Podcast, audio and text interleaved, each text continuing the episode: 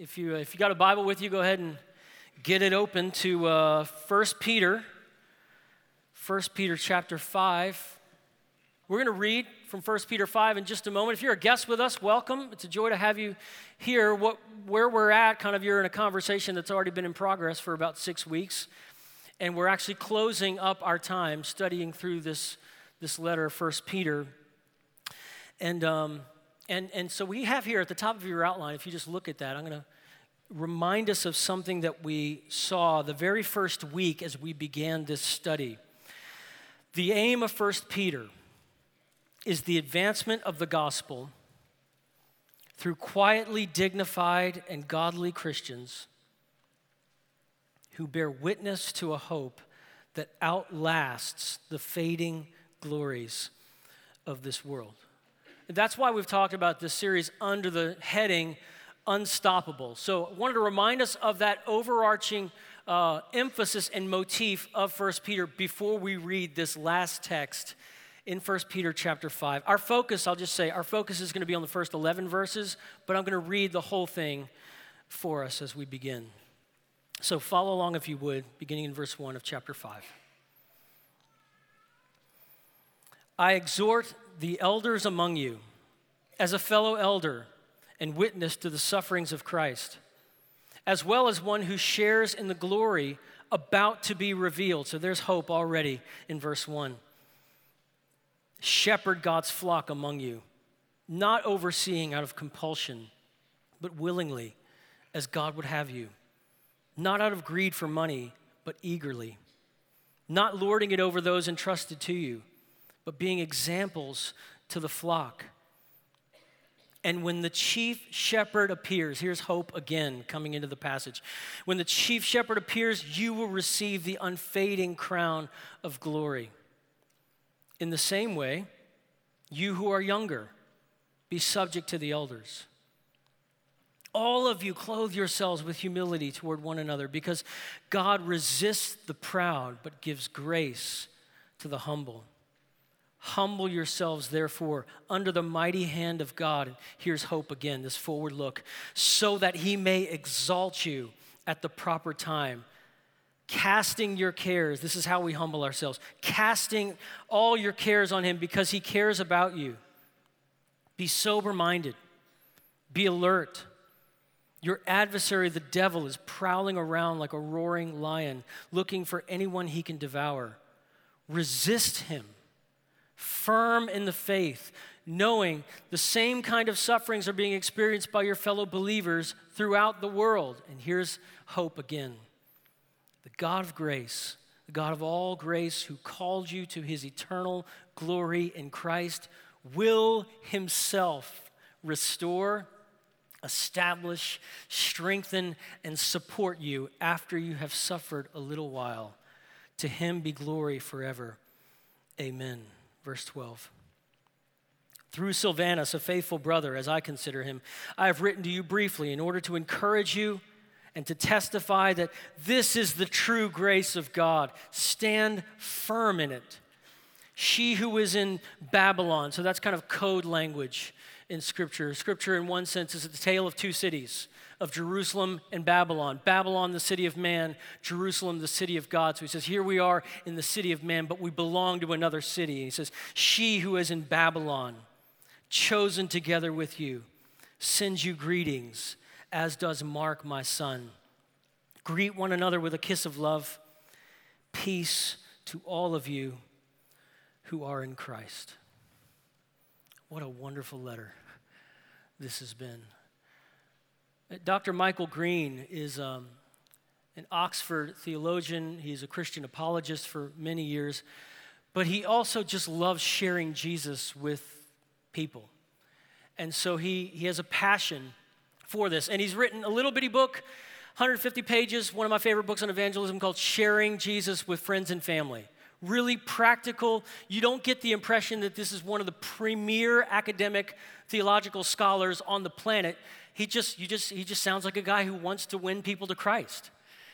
And then he writes, so all the way across the spectrum from a 150 page practical book on evangelism to uh, almost 500 page book on evangelism in the early church, which is a comprehensive study of of how the early church from the first century to the middle of the third century got the work done, shared the gospel, and passionately sent the message of the good news of Christ to the nations. And somewhere in that 500 page treatise is this sentence, which I love.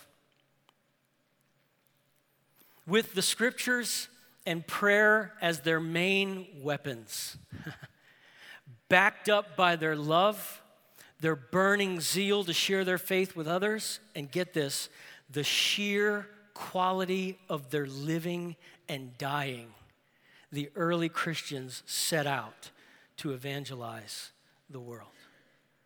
Isn't that rich? Uh, can, can that be us? Can that be the defining feature of the Church of Brook Hills that we've got scripture and we've got prayer? We're going on our knees and we're asking God to do what He alone can do, and we're proclaiming His word, the truth that saves, unashamedly to the world. And that's backed up by our love for one another. It's backed up by compelling lives and the sheer quality of our living and our dying as we take the light out to the nations. The only explanation for the compelling community of faith that you see in the first century in the pages of the New Testament, the only explanation for the missional energy and pulse of the early church is what Peter calls a living hope. He says this church has hope that's pent up and it can't be stopped. It's just this, it's got to get out. It's as Jeremiah says in the Old Testament, it's like fire shut up in their bones. They have to get the word out because they have living hope. It's a hope that's alive, it's a hope that has to be shared, it's a hope that's wired up to the empty tomb. That's why Peter says in 1 Peter chapter 1, you have a living hope through the resurrection of Jesus Christ from the dead. So they didn't live like it was home, like this was home, because it's not. That explains the life of the early church. They didn't stay silent about the gospel because they knew we have a hope that this world can't find outside of a personal relationship with Jesus. So out they went naturally, spontaneously. It was overflow. And what I hope we notice is that every time Peter changes gears, there are three gears, if you will, in 1 Peter chapter 5. Every time he changes gears to talk about something else, he stops and says, That thing I just talked about, it'll only be motivated by hope. It'll only be motivated if you keep your eye up and out and you see what's coming after this life is over. If you live in light of eternity, you'll do what I was just talking about. Every time he changes gears, he talks about hope. So the first thing he begins with is this the character of the elders the character of the elders. So, why does Peter wrap up a letter like this with an exhortation to the elders? Just um, put everything in perspective. This church is feeling the heat of persecution. It's about to get hotter very soon. That's why he says, Don't be surprised by the fiery trial when it comes. It's about to get worse. He's talking about a church and to a church that's in exile and feeling it all over the place, having shame heaped on them by the Roman society and culture around them. And now he's going to have a sidebar with the elders? You know, if you're a member of the congregations and you're reading up to this point, it's like, hey, don't, don't go off in the corner. Keep talking. We all need this. All of us need this. Don't have a sidebar with, with, with the elders, right? But here's, here's what comes through so clearly in Acts 20, in 1 Timothy 3, in Titus 1, in 1 Peter 5. What comes through so clearly is eldership matters for the health of the church. And notice the picture of these elders. There's a metaphor that's used for these elders. They're not, uh, they're not CEOs, they're not guys in power suits, they're shepherds. That's what they are, right? You see those words there. I exhort, verse 1 the elders among you as a fellow elder and witness to the sufferings of Christ. Verse 2 shepherd God's flock among you. That is the main work that elders do is sheep work. It says shepherd the flock that is among you. They're with the flock. They're among the flock. The, if you're trying to look for a shepherd and you're walking around the countryside, and you're trying to look for a shepherd, your best bet is find a flock, and he's gonna be there. Walk toward the flock, and you'll find the shepherd. That's what he's saying. Shepherd the flock that's among you. They're not off in the green room somewhere, they're not just hanging with the elders. They're shepherds. They're with sheep. This, this makes sense, right? Um, Peter, the one who writes this, you remember his restoration that took place at the end of the Gospel of John? So he's denied Christ three times. He said he never would. He lopped off a guy's ear, not one of his finer moments. And Jesus, Jesus kind of, I think, rolls his eyes, picks up, puts the ear back on. You know, like, it's not time for this. It's not time to pick up our swords. That's not what's happening here. I'm going to the cross, Peter. It was a kingdom misfire. And so then he, he heals and restores, and, and Peter then sees Jesus arrested, and then cowardice takes over, and there's a failure of courage, and he sees Jesus as a stone's throw away, and everything's going south. And in that moment, somebody asks him, warming their hands by a fire, and says, You're, you're with him, aren't you? You're one of his followers. And he says, No, never met the man. No idea. And she says, No, no, no, I have seen you. He says, No. She says, I've seen you. He says, No. And he uses some profanity just to throw it in and sound more credible that I don't run with this guy, I'm going to prove it, right? So, threefold denial. And then Jesus goes to the cross and he dies. And then he rises again three days later and he's looking for who? He's looking for Peter and he goes to the beach and he sees Peter throwing the net and he calls him over and Peter comes and they have this conversation. Jesus has a word with Peter. And what does he do? He says, hey, Peter, I've got a question for you. Do you love me? And Peter says, Lord, you, you know I love you. And what does Jesus say to Peter 35 years before he writes this letter? He says, You love me? Feed my sheep. Then he says, Again, do you love me? Lord, you know I love you. Tend my lambs. Do you love me? He asked him a third time, and Peter's heart was sorrowful because he realized it was three for three. It was for the three denials. There were these three affirmations. And Peter says, You know, Lord, you know. And Jesus says, Feed my sheep. And now, all these years later, Peter's about to die for the Savior within two or three years. And Peter says, Fellow elders, come in here close. Feed his sheep. They're his sheep, they're not our sheep. Feed God's flock, shepherd God's flock that is among you. And then notice in verse 2, he starts to list some things. He's saying, not this way, but this way, not this way, but this way, not this way, but this way. And the first in that series is shepherd God's flock, not overseeing. So just stop there. There is a role of leadership and oversight and authority, spiritual authority. Not overseeing out of compulsion, but willingly as God would have you. So there's the first trait. Incidentally, the first trait of an elder is a significant reason for why, as a church, so let's talk very practically, why, as a church, one year we have one new elder to present, and then another year, like in 2013, we had two elders to present, and then last year we had nine elders to present. So, what's the deal here? The deal is this men who are nominated and maybe even meet the biblical qualifications don't have to become elders. They don't have to say yes. When they're invited forward into the process, and the final stage of the elder selection process, they don't have to say yes. Why? Because we have it on the authority of God's word. It's not supposed to be by compulsion. We're not twisting their arms into serving the church in this way. Should be, there should be an internal fire, an internal willingness, a motivation that's from within, not from without. So that's it's a good thing, right? We want elders to count the cost. We want them to deliberate. We want them to prayerfully consider. We want them to evaluate their schedules if there's time and there's energy to do this well and do this faithfully in this season of their lives. Why? Because Scripture tells us that an elder should exercise oversight willingly. I love that phrase, as God would have you. So Peter says, don't do it from compulsion. And then he goes on to say, what's the next one? Not from greed.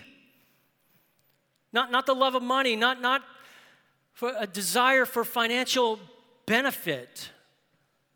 And then he goes on to say, not, not just out of greed, don't be motivated by compulsion, don't be motivated by greed, don't be motivated by a power trip. Don't just want the bad so you can lord it over people. He says, not, that's his words, not lording it over those entrusted to you. You, you see stories even today that show that this isn't uh, just an ancient set of instructions that was needed back then. This is every bit as relevant today. Stories that demonstrate the need for this kind of instruction right here in the 21st century, even in the news just this year. Very prominent pastor. And if allegations prove true, who has monopolized church funds for his own interests to the tune of millions and millions of dollars, has purportedly bullied and spiritually abused people in his church. It's, and it's all over the local airwaves of the radio in his city with attached recordings of his voice saying deeply unseemly things, unbecoming comments from some who is someone who is called to shepherd the body of Christ. And the questions that are being asked literally all over the city, but also by a very shaken congregation is why didn't the elders do something? How has this been allowed to persist? And the answer seems to be that though the, the elders could barely live with this guy, it was concluded that the church couldn't survive without him. Because he was such a dynamic force, such a dynamic communicator and preacher. He had such influence and such impressive leadership gifts. And then they were forced to fire him this year, and now the church is $42 million in debt we still need 1 Peter 5. Right? The church of Jesus Christ doesn't need more gunslinger preachers or more leadership gurus. The church of Jesus Christ, if it would be healthy, needs more shepherds who are passionate about the sheep, who love the church, who are humbly submitted to God's word, who equip the saints for the work of ministry and the mission of the gospel. That's the call. I believe that the principle that's located here in this passage really can be applied to every area of ministry in the church. What's, what's the principle? It's this God doesn't want any of us serving out of compulsion or guilt. That's not a win for the kingdom. you, motivated by guilt and condemnation and serving because someone twisted your arm. Right now, at this very moment, all morning long, there are hundreds of volunteers who have been serving. They helped you park your car. They greeted you on your way in. They're training your children and teaching them God's word. They're taking care of babies in the next hall. They're small group leaders, they're worship team members, they're audiovisual people, they're ushers, right? Hundreds of volunteers. And I hope every single one of them is doing what they're doing because they love God and they love you because somebody twisted their arm and they have to do this. Not, Peter says, by compulsion, but willingly as God would have you. And notice how Peter connects this to hope. Look where Peter points them for fresh motivation. Verse 4.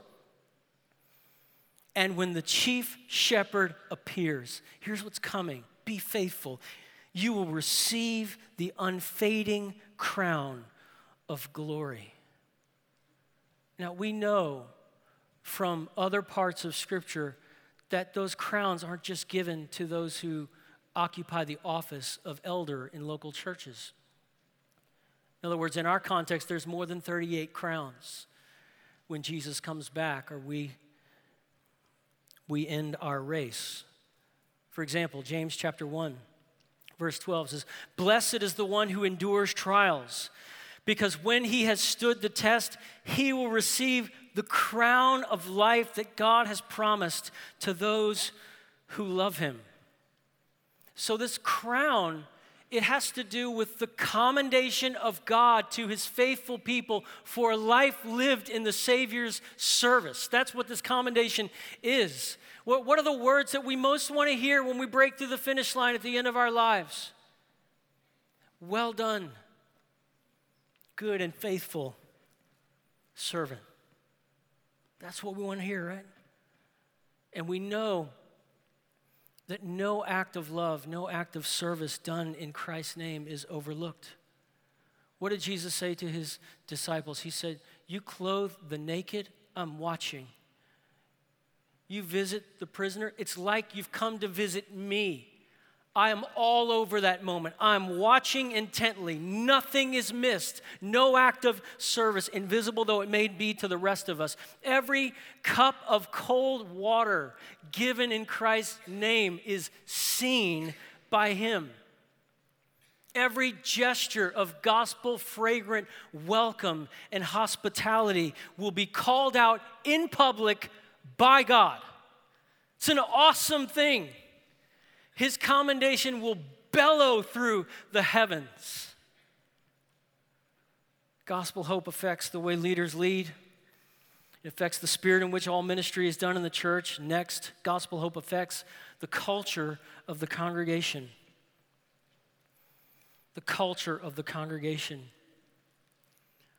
So he moves from exhortation to the elders about servant leadership to verse 5, where he says, Look at verse 5. In the same way, see, changing gears, but it's related. In the same way, you who are younger, we'll come back to that, be subject to the elders. All of you, now we got the whole church, elders, everybody, all of you clothe yourselves with humility toward one another. So you see in the first four verses, the elders are under the authority of the chief shepherd. Elders are very much under authority. Chief shepherd is over the elders. And then he says, and the younger are to be subject, his words, subject to the elders. And by younger, Peter just means the rest of the church. In other words, Peter isn't suggesting that the elders have particular responsibility for their, those under a certain age in the church. That wouldn't square with the rest of what we read in the New Testament. It wouldn't even square with the rest of what we read in this text in this very text, a couple of verses before this, he, Peter talks about you're exercising oversight over the flock. That is the whole church. The elders have responsibility for the whole congregation. And then he says in verse 5, I love this, all of you, all of you clothe yourselves with humility toward one another. And here again, this, this image of clothing is being called upon by the Apostle Peter. Earlier, we saw this. Matter of fact, last Sunday in our study, Chris led us. We saw this image of clothing where Peter said to Christian women, Don't be known by your outward style be known by your inward substance. Be known, be, let there be an inner beauty that radiates out, that is noticeable. Let it be in your words that have weight, your actions that are beautiful and compelling and wise. He's saying, be known for that. Let that be the thing that catches people's eyes inward character. And Peter draws that same analogy up again here. Clothe yourselves with humility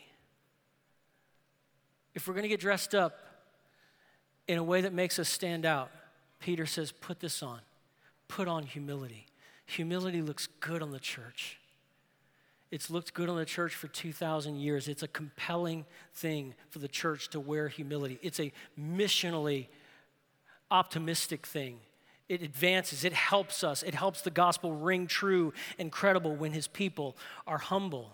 Again, Peter is connecting all of this to the mission of gospel advancement through the church.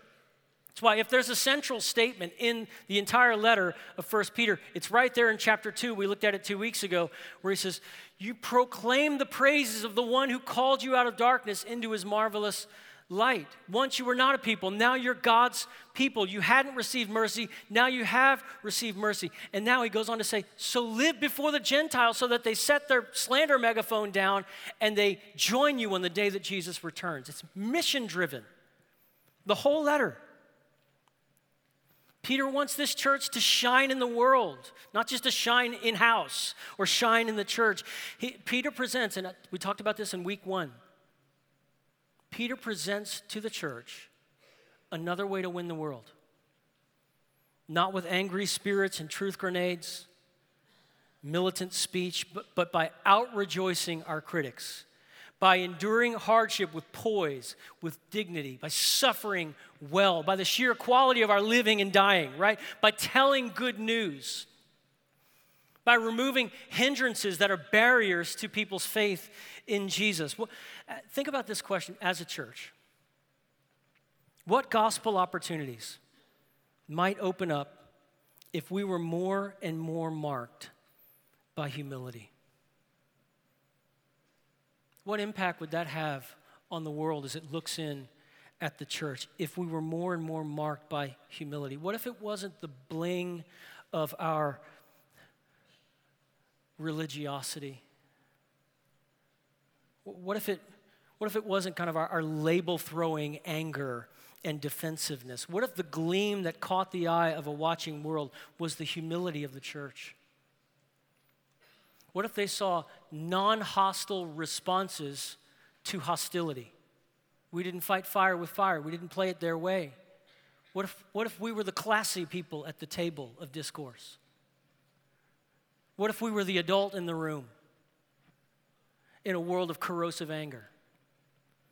What if that was the new normal? Readiness to absorb offenses. If it's going to create gospel opportunity, I'll eat this one. I'll inhale this one. If it's going to open up doors for us to winsomely share the hope we have with you, I'll just absorb that. What if that was the new normal for the church of Jesus Christ? Verse 5 Clothe yourselves. Here's our new uniform, Brook Hills. Clothe yourselves in humility. Why? Here's another reason because God opposes the proud, but gives grace to the humble. My oldest son's pastor in Louisville, up there when he's in college, uh, wrote a book many years ago really helpful book, and it contained a memorable sentence that I'll never forget. He said this The Bible makes clear that pride is our greatest enemy and humility is our greatest friend.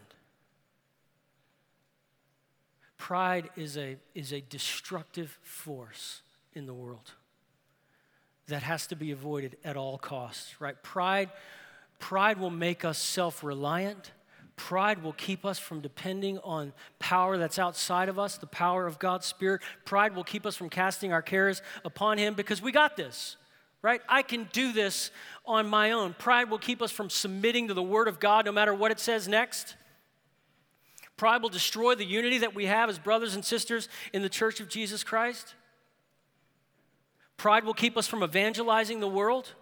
Why? Because we crave the applause of the world and we fear men more than we fear God. Pride does that. The scariest truth in the Bible about pride is right here God opposes the proud. What does that mean? It means God is against the proud. Brook Hills, do we want God against us? Do we want to be on the business end of God's justice in the world because in our pride we stand against him. I think that in order for us to feel the weight of God opposes the proud, we have to know God. We have to know the God who opposes the proud is a holy, awesome, mind blowing God. And this is where in a way, we're not set up to succeed in our culture because the church in our culture is hopped up on the candy of man centered, God is your life coach theology. And it's not going to get us good places because the seeds of that message, once they're sown, are not going to reap a harvest of endurance if and when persecution comes. We need to see the real God. We need to shake. We need to tremble in his presence. Church, we impoverish ourselves if we only gravitate toward Bible passages that make us feel warm fuzzies about God. You know what the church needs? You know what we need? We need to dive into Genesis chapter 6 and we need to watch the floodwaters rise all over the earth as God brings judgment against sin. We need to dive in and reflect deeply on Exodus chapter 15 and hear the Israelites singing. Mir- Miriam's got her tambourine out, and they're singing the praises of a God of justice at the shore of the Red Sea while the corpses of Pharaoh's army are bobbing in the water behind them. We need to reckon with the words of Jesus Christ himself when he preached about hell and the judgment that's coming for those who have pushed God aside. We need to interact with Hebrews when it says it is a fearful thing to fall into the hands of the living God. And then the fear of the real God, the one who is really there, not the one who is as we like him to be, but the one who is there. We reckon with him as he is or we perish. That one, the fear of that God who doesn't tolerate evil, will then fill us with wonder as we realize we have a mediator. That holy God sent his one and only Son to reconcile us to him to give sinful people a way to find our way back to Him, Jesus Christ, who reconciles sinful people to a holy God through His substitutionary death on the cross and His glorious resurrection. That's the central story of the Bible. That's what all the prophets were waiting for. In the fullness of time, He came. Do you know that message? Is that message familiar to you? Is it not only familiar, is it compelling to you that grace, grace, comes from a holy God to unholy sinners like me through faith in the work of Jesus Christ. Have, have you heard that in such a way as to believe it? And I mean believe it from the heart. I mean believe it in such a way that He is Lord and Savior and treasure. He gets the keys to your life. You throw yourself into His arms. You say, Tell me where to go. I'm yours forever. I don't know where you all are in your spiritual journey this morning, but here's the thing this is always a relevant admonishment for us to hear. No matter where you are, this is a relevant admonishment. Let's put away our pride. Let's turn from self rule. If it's the first time or if it's the 500th time. Let's turn from self rule. It's called a life of repentance. Let's turn to Christ in faith this morning. And what do I get? If I turn from self rule and put my trust in Jesus, what do I get? Peter's answer is so glad you asked. He says, You get grace. God opposes the proud, but He gives grace to the humble. You don't have to jump through hoops. You don't have to become morally stainless. You, you humbly, broken, fall. And he in the gospel catches us. And that grace then comes arm in arm with hope. Here's hope again future hope. Humble yourselves. What does it say? That he may exalt you at the proper time. Here again, he's saying the motivation for everything I just said is look up. There's something coming. Live in light of what's coming. It's certainly coming. Exaltation is coming, not just more humiliation into eternity. Exaltation, the one that matters, is coming. So we see how gospel hope, number one, affects leadership and ministry in the church. Two, we see how gospel hope creates a culture of humility in the church. And then we see how gospel hope, how when hope comes to church, it creates, third, the courage of perseverance. The courage of perseverance. Look at verse 8. Be sober minded, be alert your adversary, the devil, is prowling around like a roaring lion, looking for anyone he can devour. Resist him, firm in the faith, knowing that the same kind of sufferings are being experienced by your fellow believers throughout the world. Christian friend, we have an enemy who wants to devour us.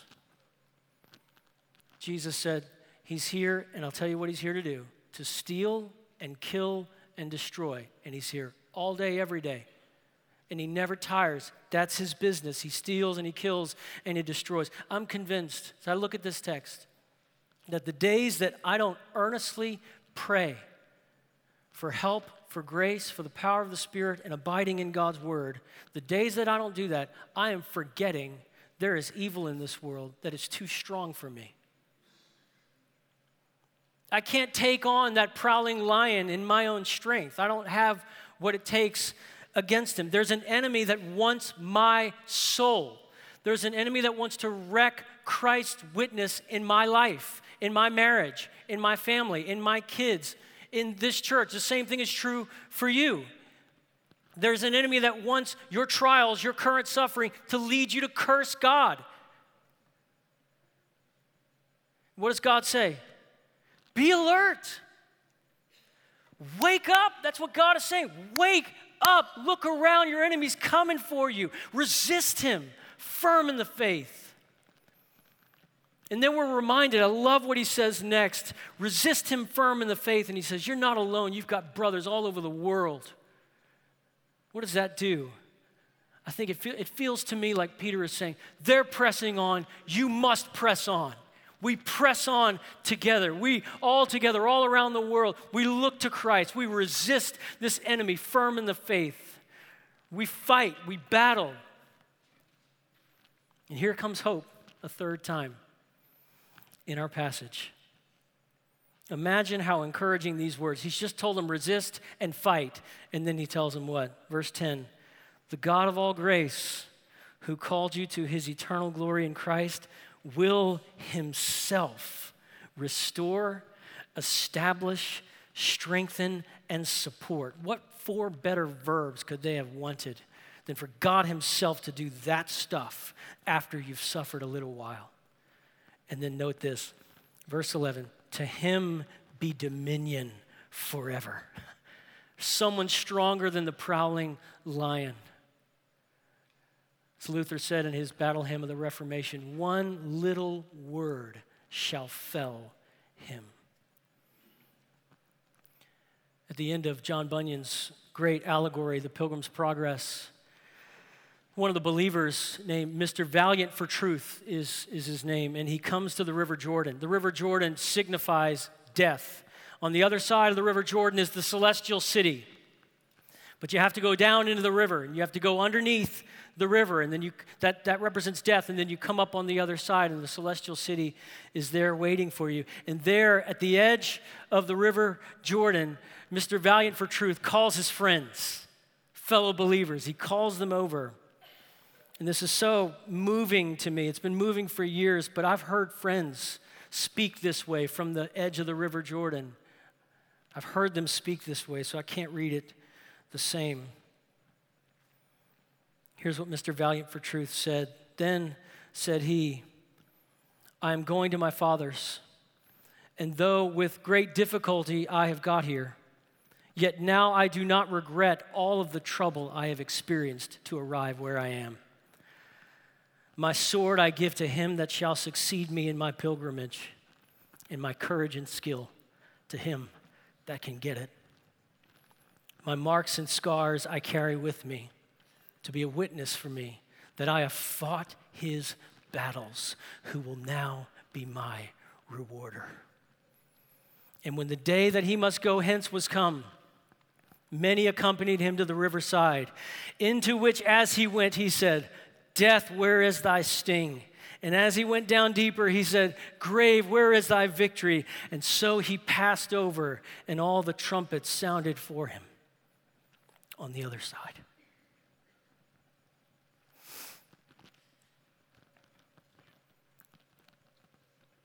The church of Jesus Christ has been dishonored and is being dishonored all over the world. The Apostle Paul said, We are the scum of the earth, the refuse of all things. That's what we're thought of here in this world, this exile that we live in. He said, You want to know how the message is going and how it's being received? The Jews think it's blasphemy. It's a stumbling block. Everybody else thinks it's foolishness. The only people who think it's God's power are the ones who are being saved. Everybody else is mocking us. But God's word tells us that today's dishonor from the world won't last very long. The disdain for Christianity in our culture the laughter of the kids at school because you don't love what they love. You love what God loves. This world's dishonor will be drowned out. This is the hope that the Christian looks toward. This enables us and motivates us to march to the end because what's coming is at Christ's return or when you finish your course, whichever comes first, heaven will erupt with honor toward those who have embraced shame for the sake of his name. It will be a raucous ovation and applause from the one in the universe who matters the most. Don't lose your hope. A day is coming when everything, there will be this great reversal. Jesus said it this way the last will be first, and the first will be last. Just, just over the horizon, you read your New Testament, just over the horizon, all those who faithfully follow Jesus and who are suffering now will shine like the sun. One scholar, he was contrasting three of the great apostles, and he said this Paul is the apostle of faith, John is the apostle of love, but Peter is the apostle of hope. And you pick that up all over this letter. There is hope from the very beginning to the very end. We have a living hope through the resurrection of Jesus Christ from the dead to an inheritance that's imperishable, undefiled, and unfading, kept in heaven for you who by God's power are being guarded through faith. There at the beginning and here at the end when he says, God Himself will restore you and support you. Hope is a big deal, y'all. I, I pray and I want, I want hope to come to church, the Church of Brook Hills, every Sunday. I, I want hope to lift burdens off of you every single Sunday. Why? Because that's what makes this life and our mission sustainable. If you have unshakable hope, you're going to be unstoppable. If you have a hope that's tied, wired up to the empty tomb of Jesus Christ, you're going to be unstoppable. If you're grounded in a living hope, you're not going to fear this world. You got a higher fear. You fear the Lord. You're going to live for His glory, not lesser glories. You're going to hitch up your hope to things that last, not things that are fading. You're going to boldly proclaim the gospel. And with the scriptures and prayer as our main weapons, backed up by our love and our burning zeal to share our faith with others and the sheer quality of our living and dying, the Church of Brook Hills will set out to reach Birmingham and the ends of the earth for the glory of Jesus. That's the dream, right? Isn't that our ambition? Our passage grounds our hope in two things the total care of God, verse 7, and the total dominion of God, verse 11. He cares for us, He loves us, He's sovereign over all. Brook Hills, with promises like these, what can stop us?